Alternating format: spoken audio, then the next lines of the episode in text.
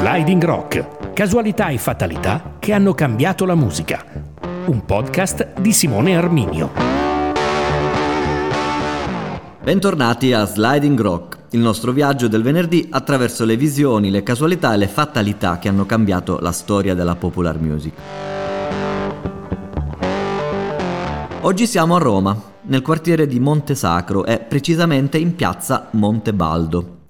Al numero 4C, ritagliata in una serranda raffigurante Lupin, Margot e Jigen, i personaggi del celebre cartone giapponese, stretta fra un'edicola e una tabaccheria, due elementi distintivi del protagonista di questa puntata, c'è ancora oggi un minuscolo rettangolo di ferro.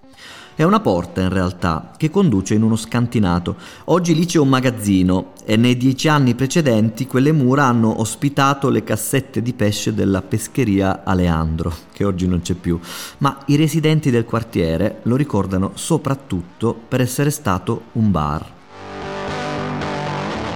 Bar, poi, è un parolone piuttosto una specie di bettola buona a tirar tardi per raccogliere gli artisti, gli sbandati, gli studenti e gli scapoloni fino all'alba. Tutti insieme, tra quelle quattro pareti sotterranee, a passare la notte tra gli scherzi, una partita flipper, una a carte, una a dama, mangiando uova sode e bevendo birra, possibilmente in lattina, visto che i bicchieri di vetro, diceva la vulgata, molto spesso erano, come dire, vissuti. Stoviglie volano di qua e di là, siamo giù che sono guai.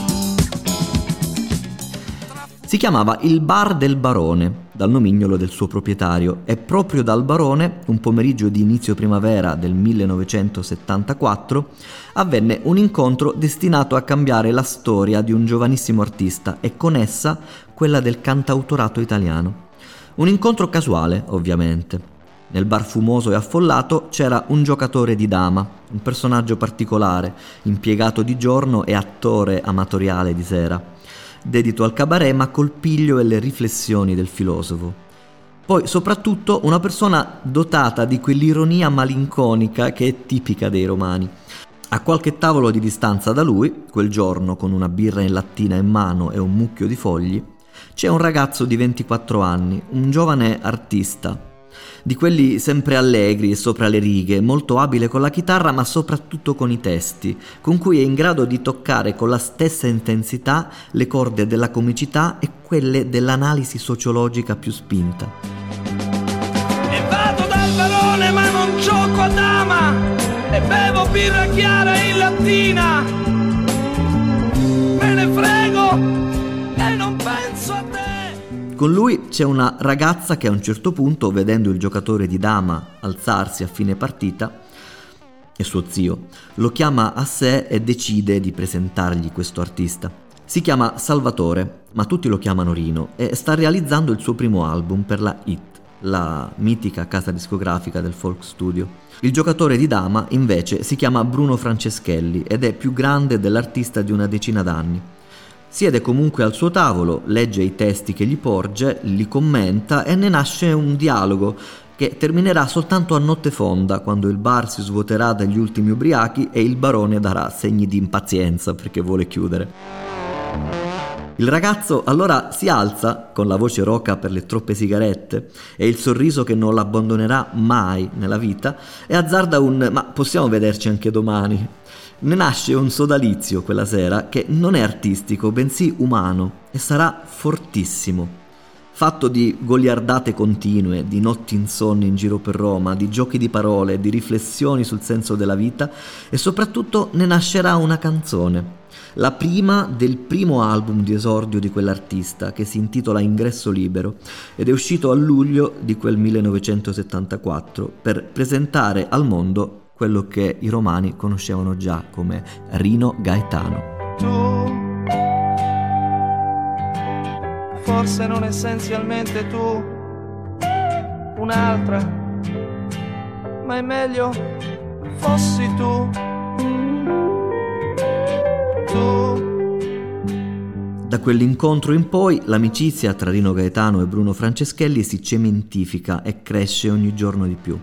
Diventerà un'affinità elettiva e al contempo un'intesa artistica, ma del tutto particolare, perché il punto è che dei testi di Rino Gaetano Bruno Franceschelli non scrisse mai una riga, eppure gran parte delle idee geniali contenute in quei brani del cantautore, dei giochi di parole, delle riflessioni filosofiche, sono scaturiti dalle lunghissime conversazioni tra i due, che iniziavano al pomeriggio al bar del barone per spostarsi poi poco più avanti, in un bar di via Brennero, quando la confusione in quella bettola rendeva difficile la discussione. Oppure banalmente per strada, tra le scorribande di quei due o sugli autobus notturni citati puntualmente nei suoi brani, e che Rino Gaetano continuò a prendere sempre, anche qualche anno dopo, quando il successo straordinario del Festival di Sanremo lo rese finalmente ricco ricco e famoso. Mi alzo al mattino con una nuova illusione. Prendo il 109 per la rivoluzione. E sono soddisfatto, un poco saggio, un poco matto. Penso che fra vent'anni finiranno i miei affari. Ma ci ripenso dal dialogo col suo amico Bruno, come in una sorta di arte maieutica, capace di portare fuori al solo contatto quello che Gaetano aveva dentro ma non riusciva a mettere a fuoco, nacquero in pochi anni un numero incredibile di canzoni. Certe volte era la discussione a portare l'artista a formulare dei concetti poi espressi in musica. Tante altre volte invece l'idea scaturiva da uno dei milioni di scherzi, di giochi di parole e di battute fulminanti che Gaetano, un vero menestrello anche nella vita, perennemente dissacrante e ironico, inventava senza soluzione di continuità, avendo molto spesso come povera vittima l'amico Bruno. È infatti a una di queste situazioni del tutto estemporanee che dobbiamo forse il più originale e celebre dei brani di Rino Gaetano. Andò più o meno così. Siamo alla fine del 1977, è inverno. Rino Gaetano ha già pubblicato tre album e ha conquistato un suo pubblico sempre più vasto. Serve però un salto di qualità, serve Sanremo, i discografici glielo ripetono. Lui è molto scettico e titubante, ma al limite per andarci viene da sé che serve anche una canzone. Gaetano mh, mm, però non se ne cura più di tanto in quei giorni, la sua vita continua a procedere in modo consueto. Chitarra sempre a tracolla, session improvvisate per strada tra i passanti della Nomentana, oppure seduto alle panche di legno del bar del barone e l'immancabile Franceschelli, paziente vittima designata di ogni suo scherzo. Era un uomo mite, più grande di lui, ingaggiato ogni pomeriggio con telefonate irriverenti e irruente come il loro autore. Un, oh Bruno, che fai? Scendi subito che dobbiamo andare a fare una cosa. E Bruno, ma cosa fai? Non dormi, non è ancora mezzanotte, scendi che dobbiamo andare. Ma dove? Dove non si sapeva. Si andava. Anche se poi L'impegno il più delle volte si riduceva a girare per il quartiere di Montesacro e fare goliardate notturne oppure banalmente scendere i gradini del bar del barone. Lì, quella sera, Rino Gaetano arrivò tirandosi dietro un Franceschelli già esausto. Avevano cenato insieme e Gaetano aveva scoperto a tavola, al ristorante, tra i condimenti, una salsa al pepe nero che era in grado di pizzicare come non mai e di, procu- di procurare starnuti continui. Era troppo ghiotta l'occasione. Il cantante l'aveva versata di nascosto per tutta la serata dappertutto, nei cibi dell'amico, nel vino, persino sui suoi vestiti. Bruno sperava che, alzandosi da tavola e andando dal barone, perlomeno quello scherzo finisse ma la salsa di nascosto viaggiò nella tasca di Rino Gaetano per spuntare fuori di nuovo di nascosto e all'improvviso al primo sorso di birra dell'amico, che allora lo guardò esausto e di cuore disse in romanaccio a Rino non tareggo più. Gaetano Così riportano le cronache, per la prima volta in tutta la sera si fece improvvisamente serio, poi afferrò il giubbotto e senza dire niente se ne andò. L'amico, come racconterà più volte, pensò seriamente di averlo offeso e più tardi lo cercò a casa, ma inutilmente. Se lo vide riapparire soltanto la mattina dopo. Rino Gaetano bussò a casa sua con gli occhi rossi e gli stessi vestiti della sera prima. Era stato in studio di registrazione per tutta la notte e tirò fuori dalla tasca un nastro contenente un brano assurdo, ironico, serissimo al tempo stesso. Era un elenco di politici, di giornalisti, di personaggi dello spettacolo, di notabili italiani e poi anche di situazioni, di stralci di dialogo, di luoghi comuni, di italici vizi e false virtù. Tutto tenuto insieme da quell'intercalare, un non te più che riprendeva la frase dell'amico giocando con lo stile musicale del brano, che era un reggae, appunto. Rino Gaetano aveva scritto il testo e poi l'aveva registrato in una sola notte. Lo mise nello stereo dell'amico annunciando trionfale. Se devo andare a Sanremo è con questa canzone.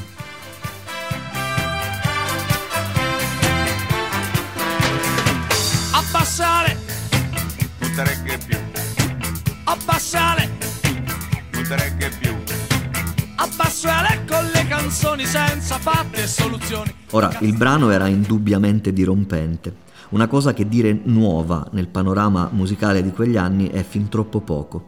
Era un lungo sberleffo in cui alla berlina finivano tutti, in uno scherzo leggero e comico che ha però tutt'oggi il dono di descrivere in modo lucido e rigoroso l'Italia dura e complessa di quegli anni, ma forse anche di oggi. Tutto era però tanto, anzi forse troppo anche per lui, perché portare un brano di quel tipo a Sanremo, nel salotto buono del bel paese della TV di Stato a fine anni 70, voleva dire indubbiamente scatenare un vespaio di tale portata da correre poi il rischio di non saperlo gestire. Così pur amando quella canzone, L'etichetta, i manager e persino lo stesso Bruno Franceschelli insistettero e insistettero fino a convincere Rino Gaetano che quella canzone davvero non era il caso di portarla al festival. Ma poiché nel frattempo il disco era pronto, si intitolava proprio Non te regge più, e Sanremo era alle porte, alla fine si fece una scelta opposta, una serena, neutrale e pacificante canzone in nonsense alla Rino Gaetano, Gianna, che l'autore odiava cordialmente.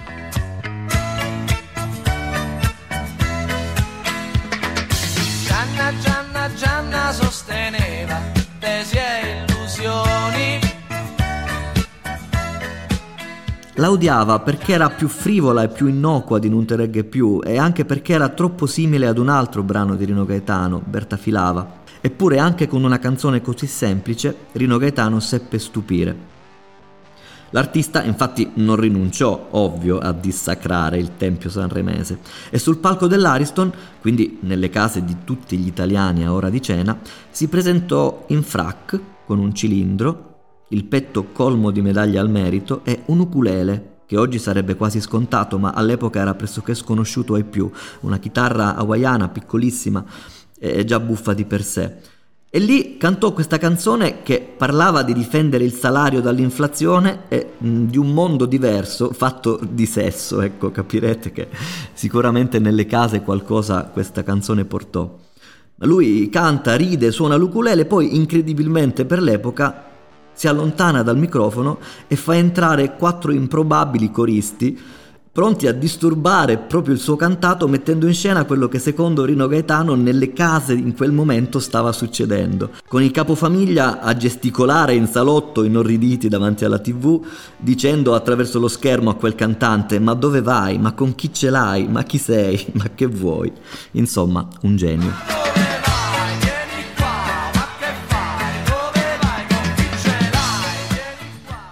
E soprattutto un successo testimoniato da una platea dell'Ariston piena di ministri e di notabili che un minuto dopo la fine dell'esibizione si spellano le mani divertiti.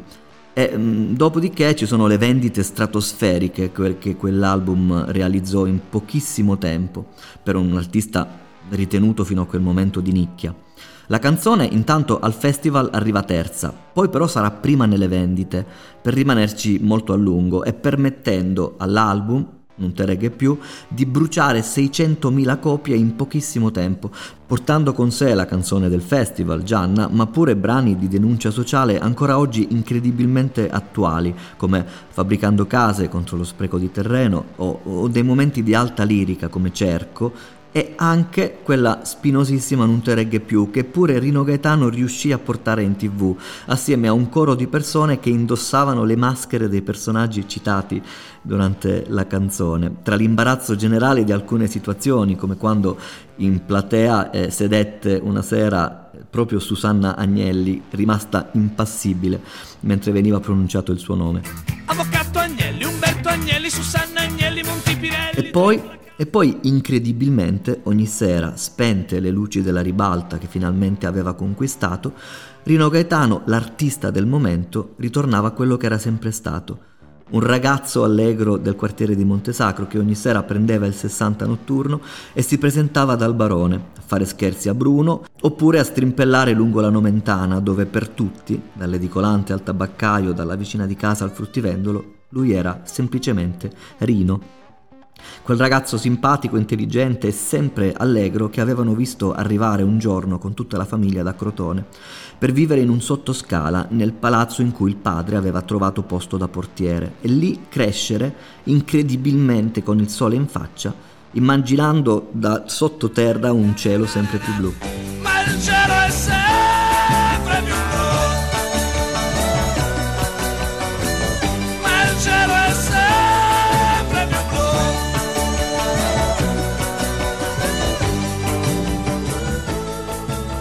Un menestrello allegro e scanzonato che riuscì anche a ironizzare in vita sulla sua tragica morte e questa, tra le fatalità raccontate finora, è davvero la più incredibile.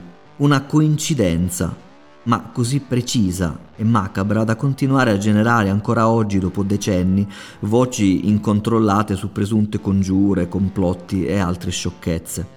Però, sgombrato il campo da inutili dietrologie, i dati sono questi sono sconvolgenti. È la notte del primo giugno del 1981. Rino Gaetano lascia il bar del barone prima del solito. Bruno è stanco, va a casa, il giorno dopo deve lavorare e lascia l'amico intimandogli, forse per uno strano presentimento, di andare diretto a casa e di non fa lo stronzo. Gaetano lo ascolta e si avvia verso casa, ma probabilmente si addormenta alla guida della sua auto oppure ha un malore. Fatto sta che la macchina cambia corsia e sulla Nomentana, all'altezza con via 21 aprile, finisce tragicamente contro un tir. L'artista è estratto dal lamiere gravemente compromesso, ma ancora vivo. Viene portato al Policlinico Umberto I, il più vicino, che però non aveva una rianimazione attrezzata per le ferite.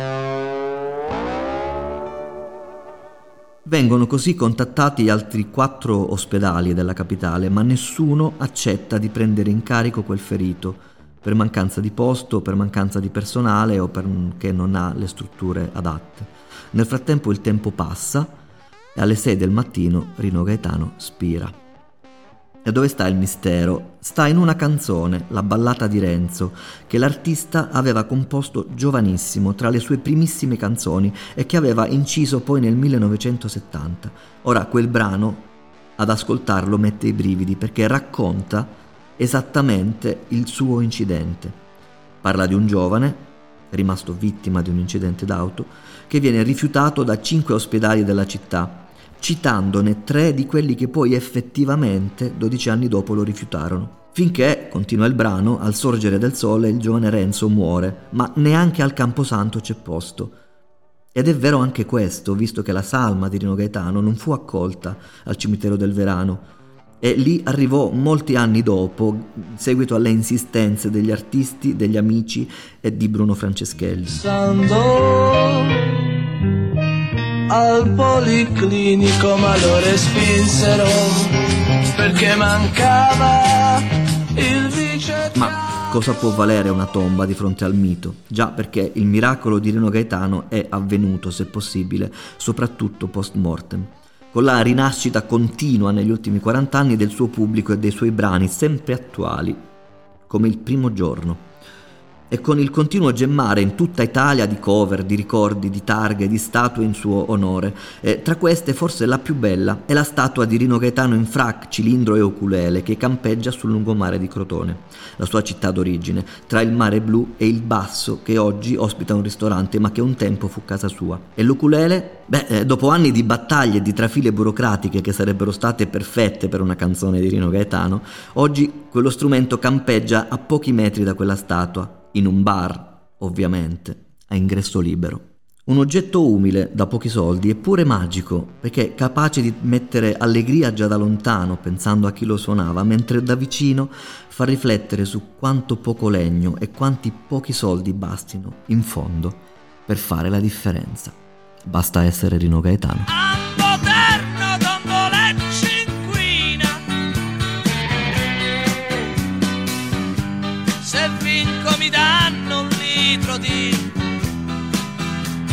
Benzina Spendi, spandi, spendi, spendi e Questa era Sliding Rock, il podcast sulle casualità e le fatalità che hanno fatto grande la storia della musica. L'appuntamento è per venerdì prossimo con un'altra storia.